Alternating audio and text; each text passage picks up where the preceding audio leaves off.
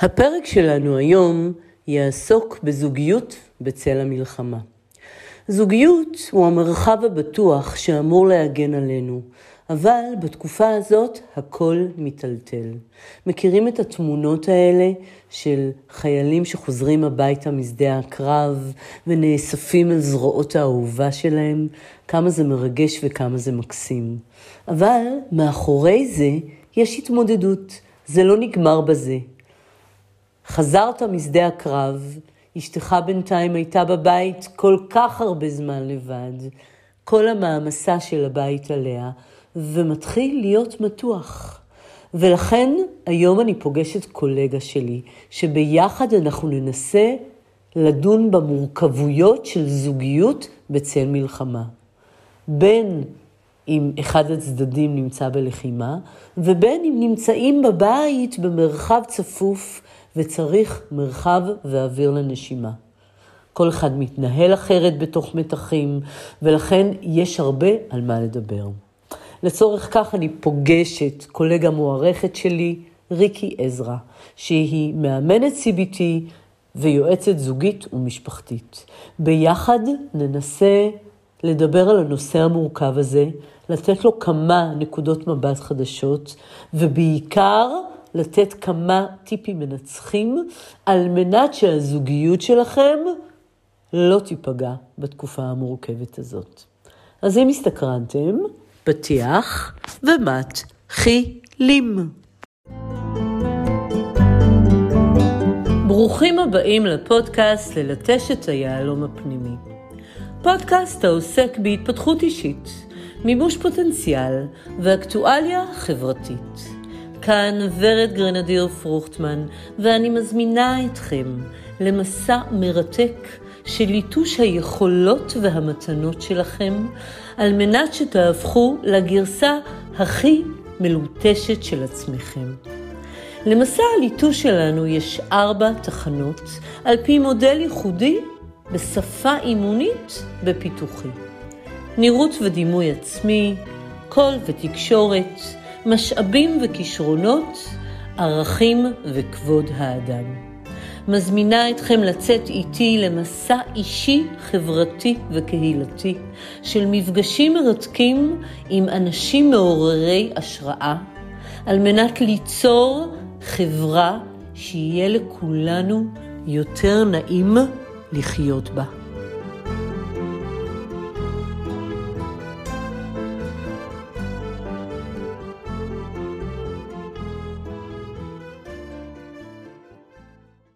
ברוכים הבאים לפרק מספר 42. אני חייבת להודות שכשהחלה המלחמה ב-7 באוקטובר, לא חשבתי שאני אצטרך להשקיע כל כך הרבה זמן על מנת אה, למצוא תכנים תואמי מלחמה. ולצערנו החודשים חולפים והמלחמה נמשכת, ולכן אין דבר יותר מתבקש מלבדוק מה קורה עם הזוגיות שלנו בתקופת מלחמה. יש כל כך הרבה נקודות מבט לזוגיות, ובטח ובטח בתקופת מלחמה. בואו לא נשכח שבימים כתיקונם, הזוגיות שלנו היא מקור העוגן שלנו, היא הבית, היא מקור הכוח, ובתקופה שכזאת, הזוגיות עוברת טלטלה. א', כי גברים רבים מגויסים. ב', הנשים נשארות מאחור, גם מחזיקות את כל מטלות הבית עליהן, וגם צריכות להתמודד אפילו עם קשיי פרנסה. בנוסף, הגברים עוברים שם את מה שהם עוברים. הם חוזרים, האם הם מוכנים לשיח? האם הנפש שלהם הצטלקה עד כדי כך שקשה להם לדבר? האם הם התרגלו להיות מילואימניקים בלי מחויבות, רק להילחם? שאלות רבות ומעניינות עולות בהקשר הזה, ולכן היום אני פוגשת קולגה שלי, אישה שאני מאוד מעריכה, ריקי עזרא. ריקי עזרא היא גם אה, מאמנת CBT בכירה, היא גם אה, יועצת זוגית ומשפחתית, ויש לה כמובן תוכנית רדיו, ברדיו החברתי שעוסקת בזוגיות, ואנחנו ביחד ננסה ככה כקולגות לענות על שאלות מורכבות, איך צולחים זוגיות בתקופת מלחמה. אז זה הזמן לומר שלום לאורחת שלנו. שלום לריקי. היי, שלום ורד, איזה כיף להיות פה. יש שאלה שאני תמיד שואלת בתקופה הזאת. אפשר לשאול מה שלומך בתקופה כל כך מטורללת ומורכבת? אה, כן, כי את יודעת, בסופו של דבר, בכל תקופה, גם אם היא טובה וגם אם היא פחות, אה, שלומנו נמצא במצב מסוים. אז רלוונטי לשאול אה, מה שלומנו. בתקופה הזאת ספציפית, אני נוטה להגיד ששלומי כשלום עמי. כולנו מה שנקרא באותה סירה וכולנו מתמודדים עם אותם, פחות או יותר אותם אתגרים. כן, ושלומנו, את יודעת, יש ימים שאנחנו ככה מצליחים יותר להרים את עצמנו ולפעול, ואני גם כאימא לשני חיילים זה גם לא פשוט, אז אני צריכה גם, גם לישון טוב בלילה שאני לא כל כך מצליחה, אבל בסך הכל, בסך הכל בסדר. וואו, תשובה נהדרת, וברגע שאמרת אימא לשני חיילים, אז מה שנקרא, עכשיו אמרת הכל. כן, בדיוק. טוב, ריקי, אנחנו היום נפגשנו כדי לדבר על אה, זוגיות, ובעיקר על זוגיות בתקופת מלחמה. Mm-hmm. שתינו יועצות זוגיות באחד הכובעים שלנו, כל אחת עושה עוד דברים. אה. ככה, בהחלט אה, אחת הנישות המרכזיות גם שלי וגם שלך, זאת עבודה עם זוגות.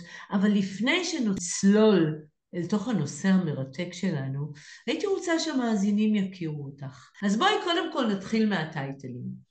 אז אה, ריקי עזרא, מה מעשייך בימים אלה? מה את עושה? אז אה, קודם כל, אה, אני מאמנת CBT, בכירה, סופרוויזרית למאמנים, בעבר גם הכשרתי בקורסי הכשרת מאמנים.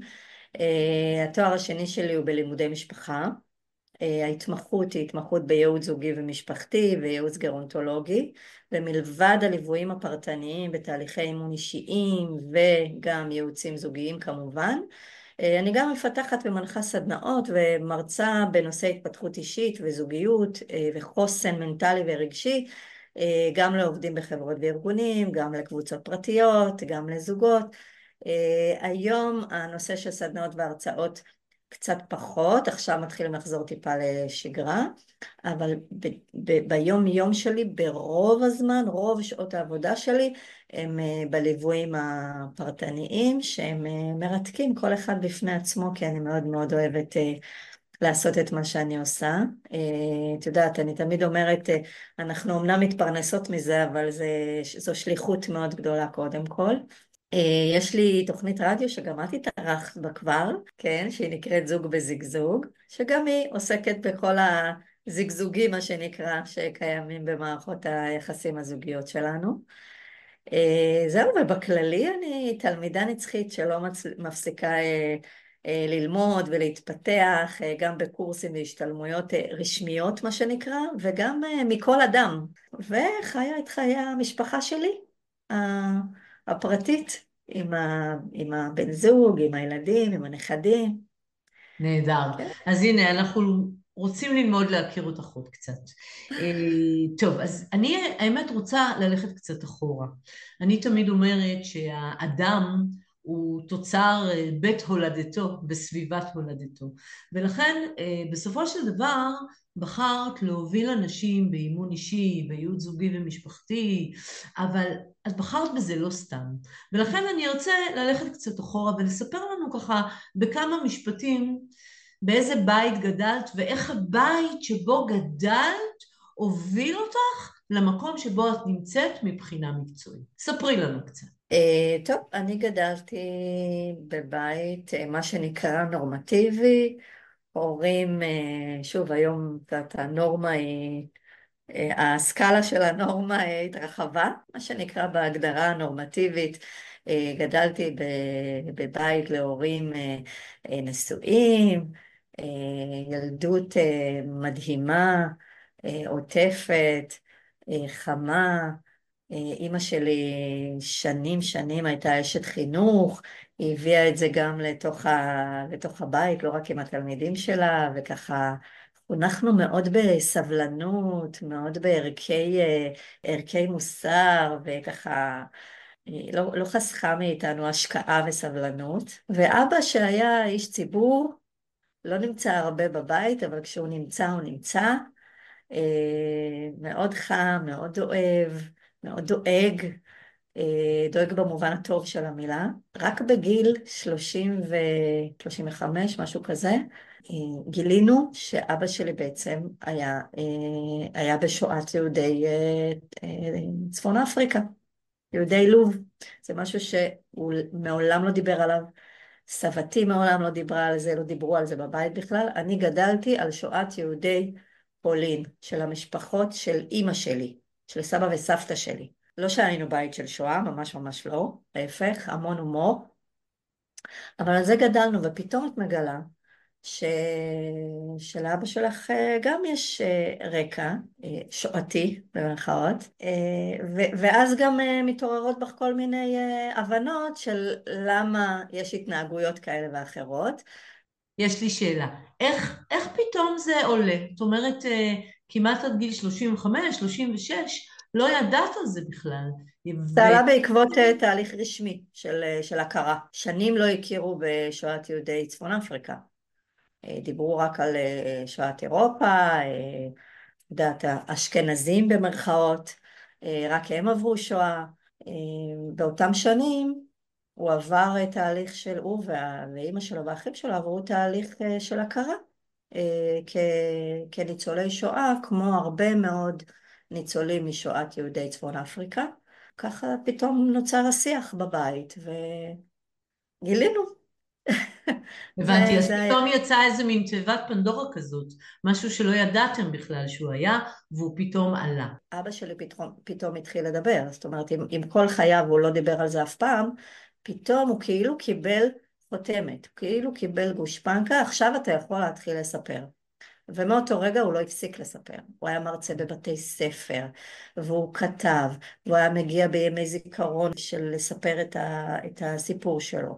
ולימים הוציאו ספר של, אה, את יודעת, אה, זה, זה פתאום, אה, פתאום כל מה שהודחק יצא החוצה, וגם אני, כ, אני אז כבר התחלתי, התואר הראשון שלי הוא בחינוך, אז גם את מקבלת מושג על, בעצם על, על הרקע שבו גדלת, אה, ובמיוחד אחר כך כשיש לך כבר תואר שני במדעי ההתנהגות ו- ולימודי זוגיות ומשפחה, פתאום את מתחילה להבין גם כל מיני התנהלויות, וכמובן שזה משפיע, זה משפיע, זה משפיע על הילדים, זה משפיע, משפיע על המנטליות, זה משפיע על אה, הלך הרוח. אני, אני לא יודעת להגיד אם מזל במרכאות שהוא לא דיבר על זה כל השנים, כי באמת הייתה לנו ילדות אה, שלא היה בה איזשהו אה, עצב על העבר, או איזשהו בית נורא עצוב, ממש לא, להפך, ממש להפך, ואבא שלי בכלל היה לו ממש בעל חוש הומור מדהים, ובן אדם, בן אדם אוהב אדם,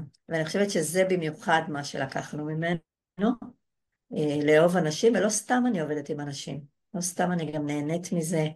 אה, ובאמת אמרתי בהתחלה, לומדת מכל אדם, זה ממש זה. כשאתה, עם כל בן אדם שאתה מדבר, אתה יכול ללמוד משהו. אה, וזה משהו גם שלקחתי, שלקחתי מהבית. ההורים שלי תמיד היו אנשים מקשיבים. מה שאת בעצם אומרת זה שהיו שתי השפעות לבית. השפעה הראשונה זה שבאמת גדלת בבית מאוד אה, מכיל, שאוהב אדם, אמפתי ומקשיב, וגם את גדלת להיות כזאת. וההשפעה השנייה זה דווקא אבא שכביכול היה לו איזה מין סיפור גדול, איזה מין תיבת פנדורה שלא דוברה אף פעם, ופתאום כשהוא קיבל את החותמת שהנה, גם לו זה קרה, ומותר להתחיל לדבר על זה, הוא פתאום התחיל להשמיע את קולו, וגם זה מקום שאת בקליניקה מטפלת בו הרבה, לעזור לאנשים כנראה לפתוח את העבר שלהם, את תיבות הפנדורה שלהם, את כל מה שלא דובר עליו. ופה אני רוצה לשאול עוד שאלה לפני שאנחנו ככה צוללות אל תוך הנושא שלנו, דווקא בנושא של תיבות פנדורה. אנחנו עוברים עכשיו תקופה מטלטלת וזה לא סוד. אה, מאז השביעי באוקטובר המציאות בארץ אה, חוותה טלטלה מאוד גדולה וכנראה ששום דבר לא יחזור להיות כמו קודם. והמון אנשים מסתובבים עם סיפור, סיפור של אה, להינצל, או סיפור של אובדן, או סיפור של הישרדות, וחלק גדול מהם לא מדברים. ורק עכשיו, ככה לאט לאט, גם אלה שחזרו מהשבי וגם אלה שעברו באותו יום תופת, מתחילים לאט לאט לאט לדבר. תגידי משהו באמת על החשיבות של כמה זה חשוב לדבר על הדברים על מנת אה, להחלים מהם, לאבד אותם ולהחלים מהם. תגידי על זה משהו. קודם לציין בעניין הזה שלכל אחד יש דרך התמודדות משלו, וכל דרך היא לגיטימית. זאת אומרת, לפעמים יש שונות גם בתוך זוגיות בדרך ההתמודדות, ויש, יש, אה, יכול להיות אחד שמתמודד אה, ועשוי להגיב בעצב ממושך, אה, בכאב מאוד עמוק, בחרדה מוגברת, ומישהו אחר שדווקא יכול להיראות אדיש במרכאות, מאוד ענייני, יש כאלה שגם השתמשו מאוד בהומור, שזה נראה מאוד מוזר לגבי, מנקודת מבטם של אחרים, אבל זו הדרך שלא להתמודד, להתמודד. זאת אומרת, יש, יש דרכים שונות להתמודד, ולכן כשאנחנו מדברים על לדבר ולפתוח, לא כל אחד מרגיש שהוא יכול ורוצה לדבר ולפתוח, ולפעמים זה גם לגיטימי. זאת אומרת, אם יש אנשים שהדרך שלהם היא יותר אה, מה שנקרא להשתבלל ולהסתגר ולהתמודד בינם לבין עצמם, זה גם בסדר. הפתרון לזה זה לשאול, אתה רוצה לשתף? איך אתה מרגיש? אני, רוא, אני רואה שאתה כבר אה, אה, תקופה ארוכה אה, עצוב, התקופה ארוכה מתקשה ל, להתמודד. אתה צריך ממני משהו? בכלל, שפת השאלה יכולה מאוד לעזור לנו בפן הזה ולבחון מה הצד השני באמת צריך. כי לפעמים אנחנו חושבים שמה שטוב עבורו זה לדבר ולא תמיד הוא רוצה ויכול לדבר וצריך לשאול האם אתה מעוניין. אז זה ככה מאוד חשוב בעניין הזה לציין. כמובן כמובן שיש, אה, שיש חשיבות מאוד גדולה בלדבר ולשתף ובמה שנקרא להוציא ולשחרר אבל צריך גם לקחת בחשבון שלא תמיד אנשים מעוניינים לדבר ו- ולהוציא, כי זאת דרך ההתמודדות שלהם וצריך גם להכיל את זה. באמת בעניין הזה, במיוחד בתקופה הזאת, קודם כל תמיד בין בני זוג ובכלל במערכות יחסים, חשוב שיהיה שיתוף וחשוב שיהיה דיבור וליבון על הדברים. אה, אבל במיוחד בתקופה הזאת, השיתוף הוא כלי מרכזי כדי לאבד את המצב ולהתמודד איתו. צריך לעודד אחד את השני, להביע את הרגשות, להפגין גם עניין באופן פעיל ו- ו- ולשאול, ולשאול אם זה בסדר ואם אתה מעוניין. נהדר. אנחנו תכף נדבר על זה בהרחבה, אז בואי, אני חושבת שעכשיו זה הזמן ככה גם לצלול לתוך הנושא שלנו וגם אה, לעשות אה, היכרות עם המודל שלי. המודל שלי נקרא מציאת היהלום הפנימי, הוא בעצם מודל שמזהה פוטנציאל ונותן כלים להתמודדות בארבעה מוקדים. ולכן אנחנו נדבר על זוגיות בתקופת מלחמה מארבע נקודות מבט שונות. אז נקודת מבט ראשונה תהיה נראות, נראות ודימוי עצמי. כל מה שקשור למגע, כל מה שקשור לקרבה פיזית, כל מה שקשור לעשייה משותפת ברמת הנראות. אז בואי נדבר קצת איך נראית זוגיות בתקופת מלחמה, בין אם הגברים במילואים ואנשים בבית, ובין אם כולם בבית. איך נראית זוגיות בתקופת מלחמה? קודם כל חשוב, חשוב, אני רוצה להזכיר למי ששכח את תקופת הקורונה שהייתה לא מזמן, שגם אז היו אתגרים מאוד דומים, אגב, גם במובן הפיזי של דאגה לבריאות ולמצב מסכן חיים, גם במובן הנפשי של לחץ, של דאגה ואפילו אה, חרדות מאוד גדולות. אותן התמודדויות קיימות גם עכשיו, בזמן, אה, בזמן מלחמה. באמת לשאלתך, אה, לפני שאנחנו באמת חושבים על איך אפשר להתמודד עם אתגרים, צריך קודם כל להבין מהם האתגרים. אז יש, אה, יש ככה כמה אתגרים ש, שאפשר, אה, שאפשר לציין אותם. קודם כל, אה, הלחץ, הלחץ, אנחנו, אם אנחנו בתוך הבית במרחב מוגן, שזה היה במיוחד בשלבים הראשונים של המלחמה, בשבועות הראשונים שלא ממש יצאנו, ההורים לא עבדו, הילדים לא היו במסגרות, יש מקומות שבהם שהו הרבה יותר זמן במרחב מוגן, אז האינטנסיביות הזאת של להימצא באותו חלל, כל המשפחה ביחד מבלי היכולת להתאוורר, יכולה להרגיש קצת אה, דחוסה ומלחיצה, וצריך גם בתוך, ה, בתוך המרחב הזה למצוא את האפשרות להתאוורר קצת. אה, זה מזה. המתחים האלה והצפיפות הזאת נקרא לה, אה, לעתים אה, מופנים אחד כלפי השני. והם מובילים לוויכוחים, לכעסים, לחילוקי דעות, שזה אתגר, אתגר שקיים גם במצב רגיל ובזמן מלחמה אפילו מתעצם. יש נקודה נוספת שזה מה שהזכרנו כבר קודם, זה הקושי באמת לקבל את השונות בדרך ההתמודדות. אחד מבני הזוג מתמודד באופן אחד ובן הזוג השני מתמודד בדרך אחרת, אנחנו צריכים להיות מודעים לזה, להבין את הצורך של הצד השני ולהכיל את זה שמישהו אחר מתמודד אחרת ממני ולא מה שנקרא אה, לבטל את הדרך או את התחושות שהצד השני מרגיש. אני זוכרת את, את עצמי ב, לפני הרבה שנים כשרק התחיל הטילים והאזעקות וכל הזה אה, אשדוד הייתה, אני תושבת אשדוד והייתה די אה, מופגזת ואני זוכרת שרמת החרדה שלי הייתה הרבה הרבה יותר אה, גבוהה ממה של בן הזוג שלי והיו פעמים שהיה קשה לו להכיל את זה. הוא אמר לי, כאילו, את מגזימה? את, עכשיו, כשאומרים לבן אדם אתה מגזים, יודע, הוא, הוא לא חושב שהוא מגזים, כי כרגע הוא בתוך, ה, הוא בתוך הפחד, הוא בתוך הלחץ, הוא בתוך הזה, ובאמת צריך, ו, והרגשתי את זה, הרגשתי את הצורך שלי שיכילו אותי, אה, דרך ההתמודדות שלי. אה, וזה אה, שונות שיוצרת איזשהו פער שלפעמים קשה, קשה להתמודד איתו. זה אתגר להבין את הפער הזה ולהכיל את הצד השני. אה, במצב שאנחנו נמצאים בו היום יש אתגר נוסף שזה לפעמים הלבד, אה, במיוחד כאשר אחד מבני הזוג מגויס, אחד מבני הזוג אה, מגויס, אז הצד השני נדרש בעצם לנהל את משק הבית ולהתמודד עם הטיפול בילדים ובכל מה שמסביב וכל הלוגיסטיקה לבד. עכשיו, אצל זוגות שבדרך כלל הם עושים את כל הדברים האלה בשיתוף פעולה, האתגר יהיה אפילו הרבה הרבה יותר גדול. יש מצבים שבהם באמת יש איזושהי חלוקת תפקידים שהנטל בתיאום ציפיות מוחלט, הנטל אה, נופל על אחד מבני הזוג ואז במצב כזה זה בסדר, אני רגיל, אני רגיל לעשות את הדברים לבד, אני גם אם בן הזוג במילואים או, או לא, מבחינתי זה לא כזה משנה.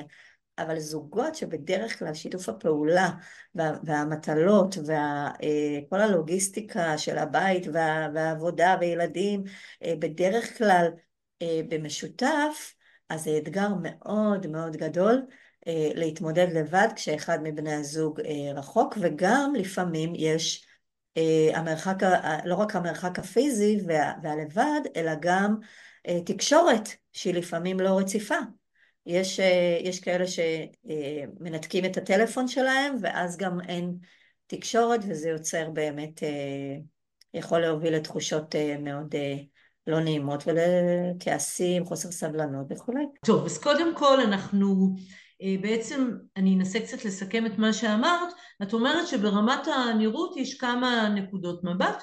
נקודת מבט ראשונה היא כמובן הנושא הזה ש... אצל כל אחד הלחץ נראה קצת אחרת, יש שונות, וצריך להכיל את השונות הזאת בתוך זוגות. Mm-hmm. כמובן שגם אמרת שיש איזו חוויה מאוד אינטנסיבית, כולם פתאום בבית, לא הולכים לבית הספר, לא כולם עובדים, אז פתאום יש איזה מין סיר לחץ כזה שצריך לדעת להכיל אותו ולהתמודד איתו, וגם דיברת על עניין הלבד, העובדה שיש נשים שנשארו בבית אה, עם הילדים והגברים שם בחזית, וזה כשלעצמו גם אה, יוצר הרבה מאוד מתח בתוך כל הנושא הזה של איך בכלל נראית זוגיות בתקופת מלחמה. ועכשיו אנחנו נעבור למשהו שהתחלת ככה אה, לדבר עליו, אבל אנחנו ניכנס אליו יותר אל העומק, וזה הקודקוד הבא שנקרא קודקוד הקול. וקול זאת בעצם כל הקטגוריה של תקשורת. ואיך אנחנו מתקשרים את הרגשות שלנו, ואיך אנחנו מתקשרים את הפחד שלנו, ואיך אנחנו מתקשרים את השונות שלנו, ואיך אנחנו מתקשרים את הצורך שלנו, ואיך אנחנו גם מתקשרים את האהבה שלנו, כי גם לזה צריך לתת מקום בתקופת מלחמה. אז בואי דברי קצת על תקשורת ועל מסרים של תקשורת בתקופת מלחמה. אז אה, אני רוצה דווקא להתמקד בכלי מרכזי אה, שגם הזכרתי אותו טיפונת קודם, שהוא אה, אה, שפת השאלה. שפת השאלה היא בעצם נותנת לנו את היכולת להבין את הצד השני וגם להסביר את עצמנו. זה צריך להתקיים באיזושהי שיחת תיאום ציפיות, ויש ערך מאוד גדול לשיחה כזאת, כי במצבי משבר או מצבי חירום תקשורת אה, פתוחה וישירה היא העיקר כדי לסייע לבני זוג, מה שנקרא אה, ליישר קו. ואז זה, זה הופך להיות אה, הרבה יותר מובן והרבה יותר בהיר מה אנחנו צריכים ומה הצד השני צריך. ואז אנחנו יכולים באמת להשת... להשתמש בשפת השאלה. שפת השאלה אומרת דבר כזה, אנחנו לא קוראים מחשבות. אנחנו לא יודעים מה הצד השני חושב, אנחנו לא יודעים מה הצד השני מרגיש, אנחנו לא יודעים מה הצד השני צריך, אלא אם כן למדנו את זה במהלך השנים שאנחנו ביחד. והתקיימו שיחות, ואנחנו אה, עם השנים כל הזמן לומדים להכיר עוד דברים ועוד דברים, כי אמנם אנחנו לא משתנים, אבל נסיבות החיים משתנות, ודרכי ההתמודדות שלנו משתנות עם ההתפתחות, עם ההתבגרות, אה, אתגרי החיים ש, שמזמנים לנו. אה, ואז אנחנו כל הזמן צריכים לחדש את, את שיחות תיאום הציפיות האלה, ושפת השאלה היא כלי מצוין כדי להבין מה הצד השני צריך. למשל, מה אני יכול לעשות כדי להקל עליך? אם אני רואה שהצד השני במצוקה, אני לא ירוץ ויפתור לו את העניין, או אני לא אגיד לו מה כדאי לו לעשות, או אני לא אנסה לעשות משהו שאני חושב שטוב עבורו, אלא אני אשאל מה אני יכול לעשות כדי להקל עליך. אוקיי, okay, אז uh, מה שאת בעצם אומרת, תשתמשו בשפת השאלה. תשתמשו בשפת השאלה, כי אם לא תשאלו שאלות, אתם לא תדעו מה בן הזוג שלכם צריך. ודווקא בתקופה מאתגרת, בתקופה מלחיצה, בתקופה שבה לא תמיד אנחנו לגמרי מצליחים אה, למצוא את הזמן ככה לשיחות נפש, אז אה, תמצאו את הזמן וגם את הרגישות לשאול שאלות. כדי לזהות את הצרכים של האחר, ובאמצעות הצרכים של האחר, לדעת לתת מענה. טוב, אז זה בעצם מעביר אותנו אל הקודקוד הבא. והקודקוד הבא הוא קודקוד המשאבים. נשארת השאלה, אה, מהם המשאבים שצריך לגייס אל תוך הזוגיות, אל תוך הקשר, אה, בתקופת משבר. אז מה את אומרת? מעבר, ל... מעבר לכך שבאמת אנחנו, השיתוף והשיח הוא מאוד חשוב, אנחנו צריכים להבין שכשאנחנו נמצאים בתוך סיר לחץ, אנחנו צריכים לתת לעצמנו גם איזשהו מרחב, איזשהו space להתאווררות. עכשיו, כל אחד יש לו את העוגן שלו להרגיש בו אה, אה, את ההתאווררות הזאת. זה יכול להיות אה, אה, לצאת להתאוורר פיזית בחוץ קצת, אם זה אפשרי. אה, זה יכול להיות אה, להתכנס ולקרוא ספר טוב, זה יכול להיות מוזיקה טובה, זה יכול להיות הרבה מאוד עוגנים שכל אחד מכיר ויודע מה עושה לו טוב ומה גורם לו להתאוורר, ולאפשר לעצמנו, קודם כל במרחב האישי, לפני המרחב הזוגי, התאווררות והתרעננות. כמו בכל דבר, גם כשאנחנו נמצאים ביום עבודה ממושך, אנחנו נעשה הפסקה קטנה, אנחנו נכניס משהו לפה, אנחנו נכין לנו אה, איזשהו כוס אה, קפה להתרענן, קל וחומר במצב של אה, חירום ולחץ. כן למצוא את המקומות שבהם אנחנו יכולים לחפש את ההזדמנויות להתאוורר. אוקיי? זה במרחב האישי. במרחב הזוגי גם, גם במצבים מאתגרים וגם כשהתחושות הקשות שנלוות לתקופה הזאת, יש חשוב, חשיבות מאוד מאוד גדולה לזמן איכות, לזמן איכות זוגי עד כמה שאפשר. כשהילדים הם קטנים והם הולכים לישון מוקדם, אז אפשר לנצל את זה לזמן איכות זוגי. לא חייבים לצאת, לא חייבים להוציא משאבים כלכליים, זה יכול להיות זמן איכות בבית עם איזושהי ערכת קלפים טובה, או סתם שיח נעים, או להכין איזה ארוחת ערב קלילה. אה, אה, לראות ביחד אולי איזשהו, את יודעת, לפעמים אני אומרת לזוגות במצבים כאלה, גם אם אין חשק לצחוק ושימו לכם איזשהו סטנדאפ ביוטיוב. תצחקו קצת, תשחררו, כדי באמת להתאוורר ולהרגיש שאנחנו בכל זאת שומרים על איזשהו יחד, על איזשהו ביחד, על איזשהו זמן איכות זוגי בתוך כל הדבר הזה, שיש לו ערך מאוד מאוד גדול ליציבות ולבריאות של, ה, של הזוגיות. זה משאב מאוד מאוד חשוב, ובגלל זה הקדשתי לו את אה, מרבית הזמן לשאלה הזאת, כי אני באמת חושבת שהתאווררות והתרעננות הוא משאב מאוד מאוד חשוב, גם במרחב האישי וגם במערכת הזוגית. אני מסכימה איתך מאוד, אני תמיד אומרת שברמת המשאבים, המשאב הכי חשוב זה באמת מחנה משותף. כשהזוג יוצר לו מחנה משותף, הוא בעצם יוצר לו איזשהו מרחב של עניין. ולכן גם אני תמיד אומרת, בתקופה הזאת תדאגו שיהיה לכם קצת ג'וי טיים. זה יכול להיות, כמו שאמרת, לראות משהו ביוטיוב, זה יכול להיות לצלול לאיזה סדרה כשהילדים נרדמים, זה יכול להיות באמת להכין איזה ארוחה טובה, זה יכול להיות קפה ועוגה אפילו בתוך הבית. קונים איזה פס של עוגה, ואחרי שהילדים נרדמים מכינים קפה טוב, או כוס יין, ואוכלים עוגה. חשוב מאוד באמת לשמור על איזשהו מרחב של מחנה משותף, כי אחרת אנחנו נשאבים לתוך התפקוד, ורק תפקוד לא מחזיק זוגיות. מפה אנחנו עוברים לנקודת מבט האחרונה של המודל שלי, והיא בעצם ערכים. ערכים זה כבוד האדם, וערכים זה משפחה, וערכים זה חברות, וערכים זה הצלחה, וערכים זה נתינה והתנדבות, יש הרבה ערכים. על איזה ערכים את חושבת חשוב לשמור, ובעיקר להתנהג אותם, בתוך הזוגיות בתקופת משבר ובתקופת מלחמה? על איזה ערכים היית ממליצה לזוגות לשים לב שהם לא נרמסים?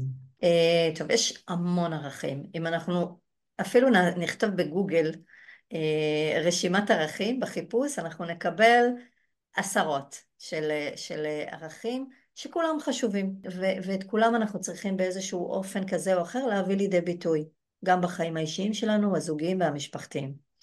ונתמקד בכמה מאוד אה, משמעותיים, שמכילים בתוכם הרבה מאוד תתי ערכים. הדבר הראשון זה תקשורת. כשאין תקשורת פתוחה ומקשיבה בין בני זוג, אז הרבה מאוד ערכים אחרים לא יכולים לבוא לידי ביטוי. כי אם, אני באמת, כי אם באמת יש תקשורת טובה, שהיא תקשורת חיובית, תקשורת אפקטיבית, תקשורת שבה אנחנו באמת יכולים לבטא את מה שאנחנו צריכים ואת מה שאנחנו מבקשים ואת מה שעושה לנו טוב ואת מה שאנחנו יכולים לעשות בשביל האחר, אז לתוך זה בעצם נכנסת התמיכה ונכנס העידוד ונכנסת ההכלה אה, ונכנסת החברות ונכנסים כל כך הרבה ערכים אחרים לתוך הכותרת הזאת של תקשורת שבעצם אנחנו תופסים בתוך ערך, את הערך הגדול הזה, הרבה מאוד ערכים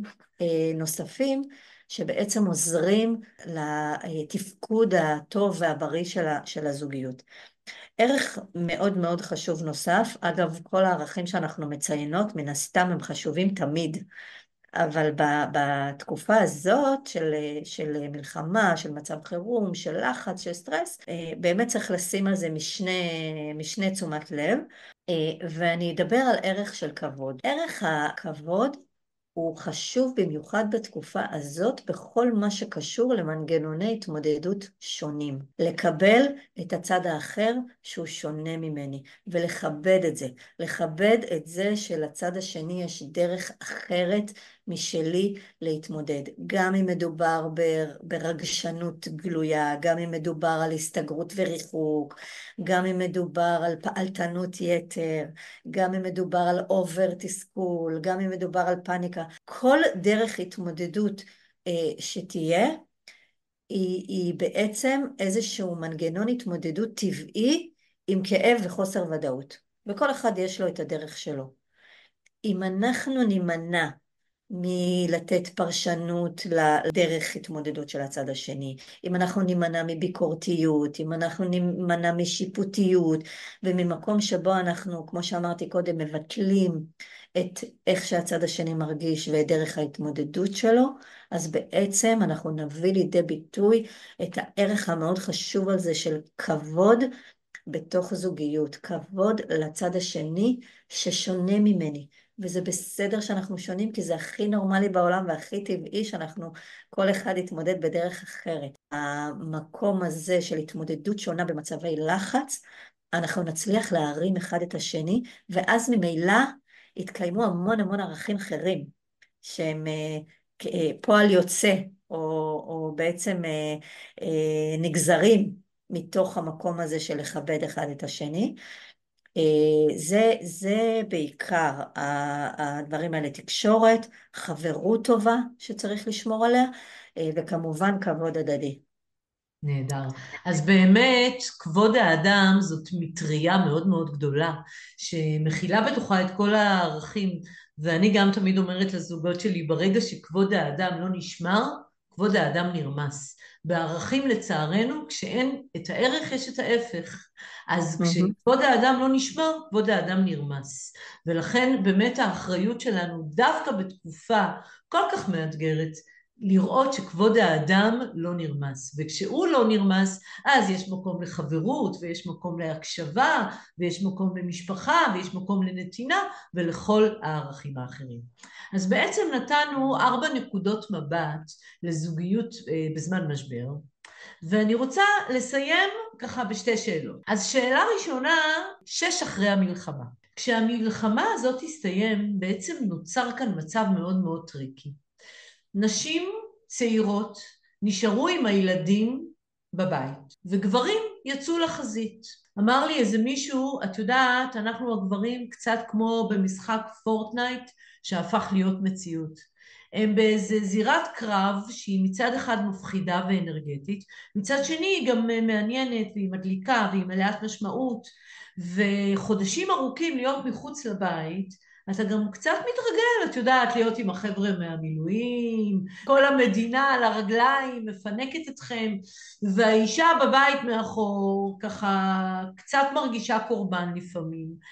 איך מחזירים זוגיות לשגרה בשש אחרי המלחמה?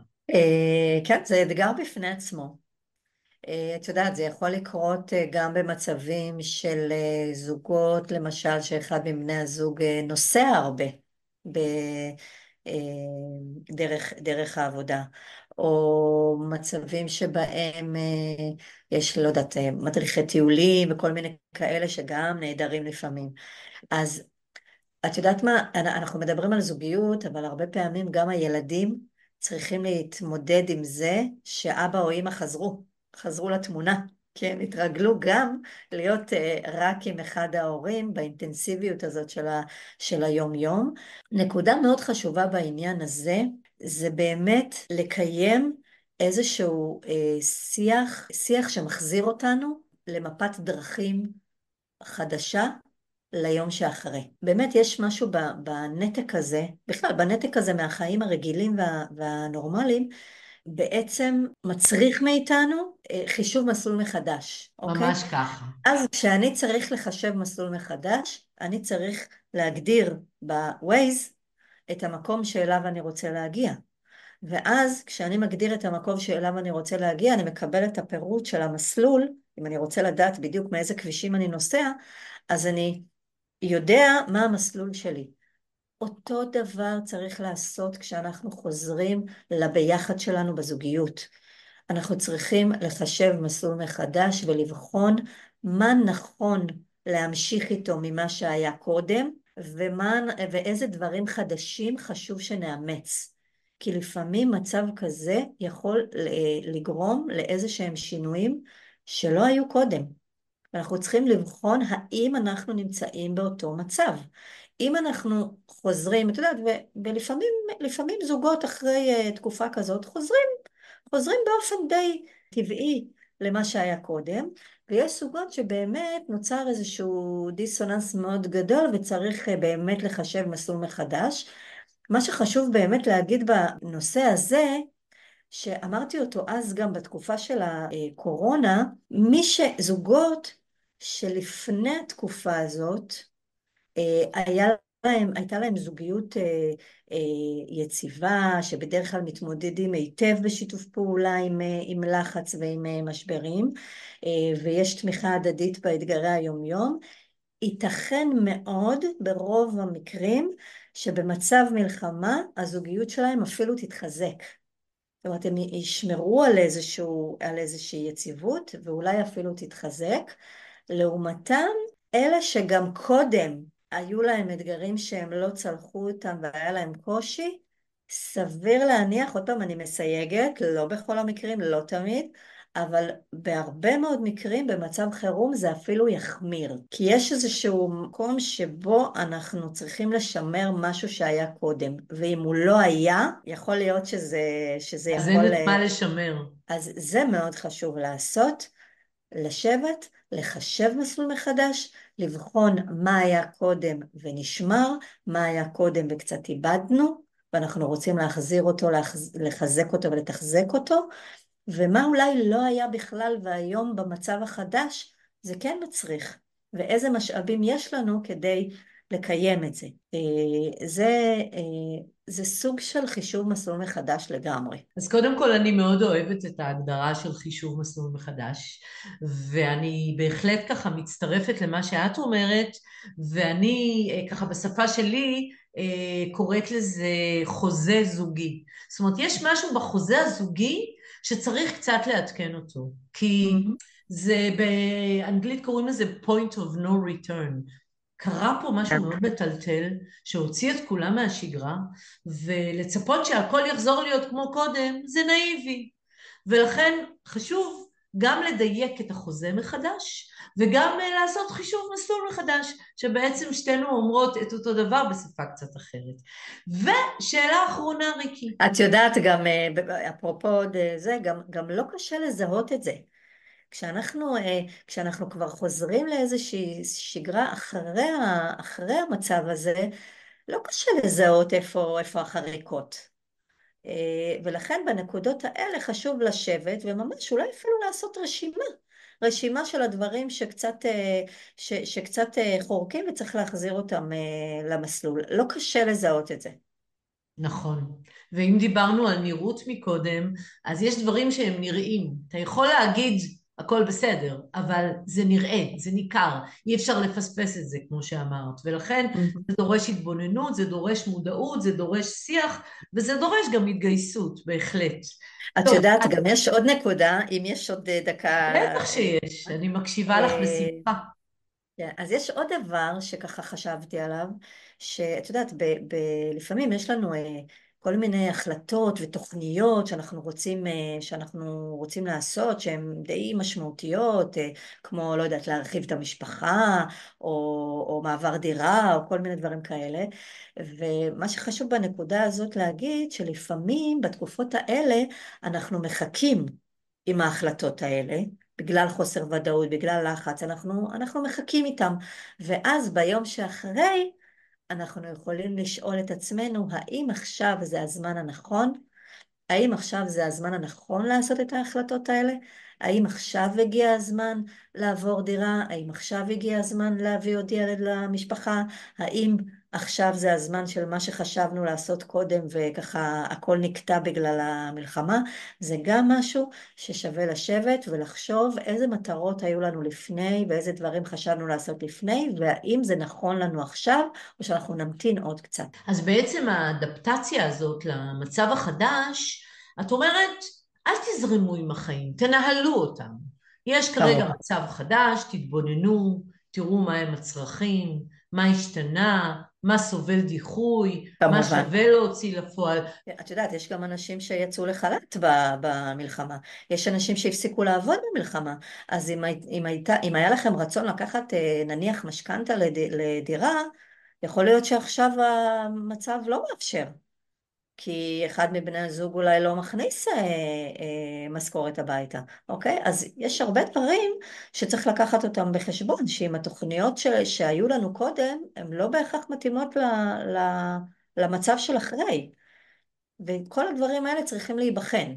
מאוד חשוב לא להיות אימפולסיביים במקומות האלה ולהגיד הנה עכשיו נגמר אז יאללה בוא, בואי, אה, בואי נקנה דירה. רגע, שנייה, בוא נראה באיזה מצב חדש אנחנו נמצאים ואז נקבל את ההחלטות. נהדר. הייתי רוצה ככה לסיים את המפגש הזה באמת בשאלה, מהם עצות הזהב שלך? בסופו של דבר, יש כרגע סיטואציה, אנחנו רוצים שאנשים לא יאבדו את הזוגיות שלהם, אנחנו חושבים שיש לנו מספיק משברים כחברה וכאומה וכמדינה, ודווקא זוגיות ומשפחה צריכים להיות מקורות הכוח שלנו.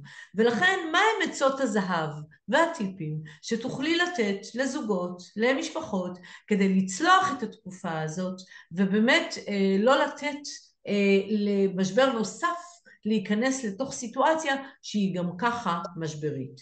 אז איזה עצות זהב תוכלי לתת לזוגות כדי לצלוח את התקופה הזאת? אני יכולה להגיד שהמילה שיכולה לסכם את, ה, את הטיפים שלי לה, לה, להתמודדות היא איזון.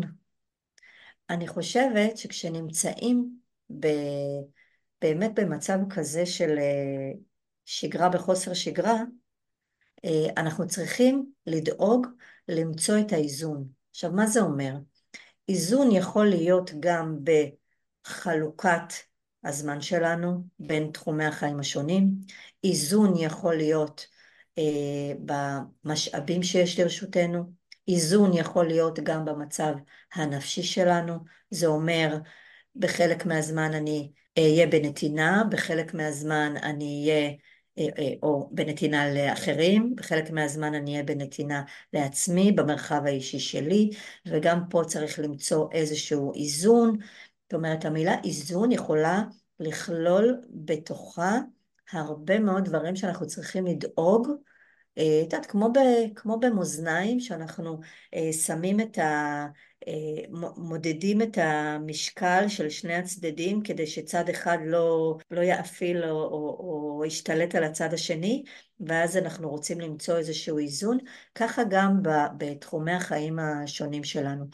חשוב לעשות סדר עדיפויות, חשוב לנהל את הזמן באופן כזה שאני אוכל לתת מענה גם לילדים, גם לזוגיות, גם למקום העבודה שלי, גם לעצמי, וברגע שאני נותנת גם לעצמי את הזמן להיטען, אני יכולה למצוא את האיזון גם בתחומים האחרים, ואני חושבת שזאת מילת מפתח כשאנחנו נמצאים בסוג של כאוס, זאת מילת מפתח. בדיוק כמו שכשנמצאים בלחץ ובחרדה צריך לנשום, מה נשימה עושה? נשימה בעצם מסדירה דופק, מאזנת את, ה, את, את הנשימה באופן כזה, המוח יוכל לעבוד יותר בבהירות, אוקיי? ולא תחת סטרס ולא תחת מצב אמוציונלי מאוד קיצוני. אותו דבר כשאנחנו מאזנים בין תחומי החיים שלנו, כשאנחנו מאזנים בין זמן לעצמי, זמן לזוגיות, זמן למשפחה, וזה בעצם יוצר איזשהו שקט נקרא לו, איזשהו אה, אה, שקט כזה שאני יודעת שכל, אה, אה, שכל הדברים ביום יום שלי מקבלים את תשומת הלב שלי במידה שהם צריכים. כמובן שאת יודעת, פה ושם יש דברים, יש בלת"מים, יש דברים שהם אה, לא תמיד אה, ככה גורמים לחוסר איזון, אבל תמיד תמיד לזכור שאני יכולה להתכנס רגע ולהגיד לעצמי, שנייה, בואי, תאזני, תיישרי קו, ולתכנן את המסלול שלי אה, מחדש וליצור איזושהי מפת אה, דרכים חדשה.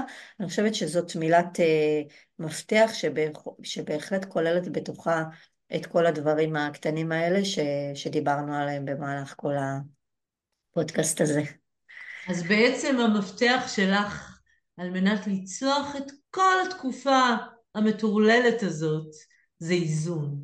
למצוא את הדרך לאזן בעצם בין כל נקודות המבט ובין כל הצרכים האישיים והזוגיים והמשפחתיים והלאומיים ולא להפסיק לדבר כמובן.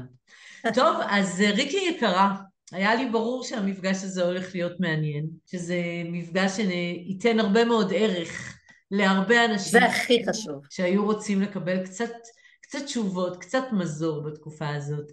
ומה נאחל, תגידי? נאחל ימים טובים, נאחל ימים שקטים, נאחל ימים בטוחים, נאחל אה, שכל, כל, כל, כל החטופים אה, יחזרו הביתה בשלום, וכל החיילים יחזרו הביתה בשלום, וכל הפצועים יחלימו במהרה, ושתהיה לכולם רפואה שלמה ובשורות טובות. וכשכל זה יהיה, יחזור למקומו בשלום, אז, אה, אז אני מאמינה שגם רמת הסטרס וגם רמת החרדתיות תרד, ואנחנו נוכל להיות הרבה יותר פנויים לחשב את המסלולים הזוגיים, האישיים והמשפחתיים שלנו מחדש, וזה סוגר לנו מעולה את מה שדיברנו עליו. אה, כן, מה יותר מזה אפשר לאחל? נהדר. אז אה, ריקי, תודה רבה לך על הזמן. תודה לך, ורד. תודה רבה, היה לי כיף ממש. הפרק שלנו הסתיים. רוצה להאמין שאם נשארתם עד סופו, כנראה שקיבלתם ממנו ערך. מוזמנים להעביר הלאה, לעניין את מי שיכול להרוויח מהידע, מהשפה ומהכלים. מוזמנים לכתוב לי, לשאול, להגיב, להציע, ובכלל, להשמיע את קולכם. מצורפים כאן לינקים לכל הדרכים שבהם תוכלו ליצור קשר. נשתמע בפרק הבא, ואל תשכחו, החיים כבר התחילו.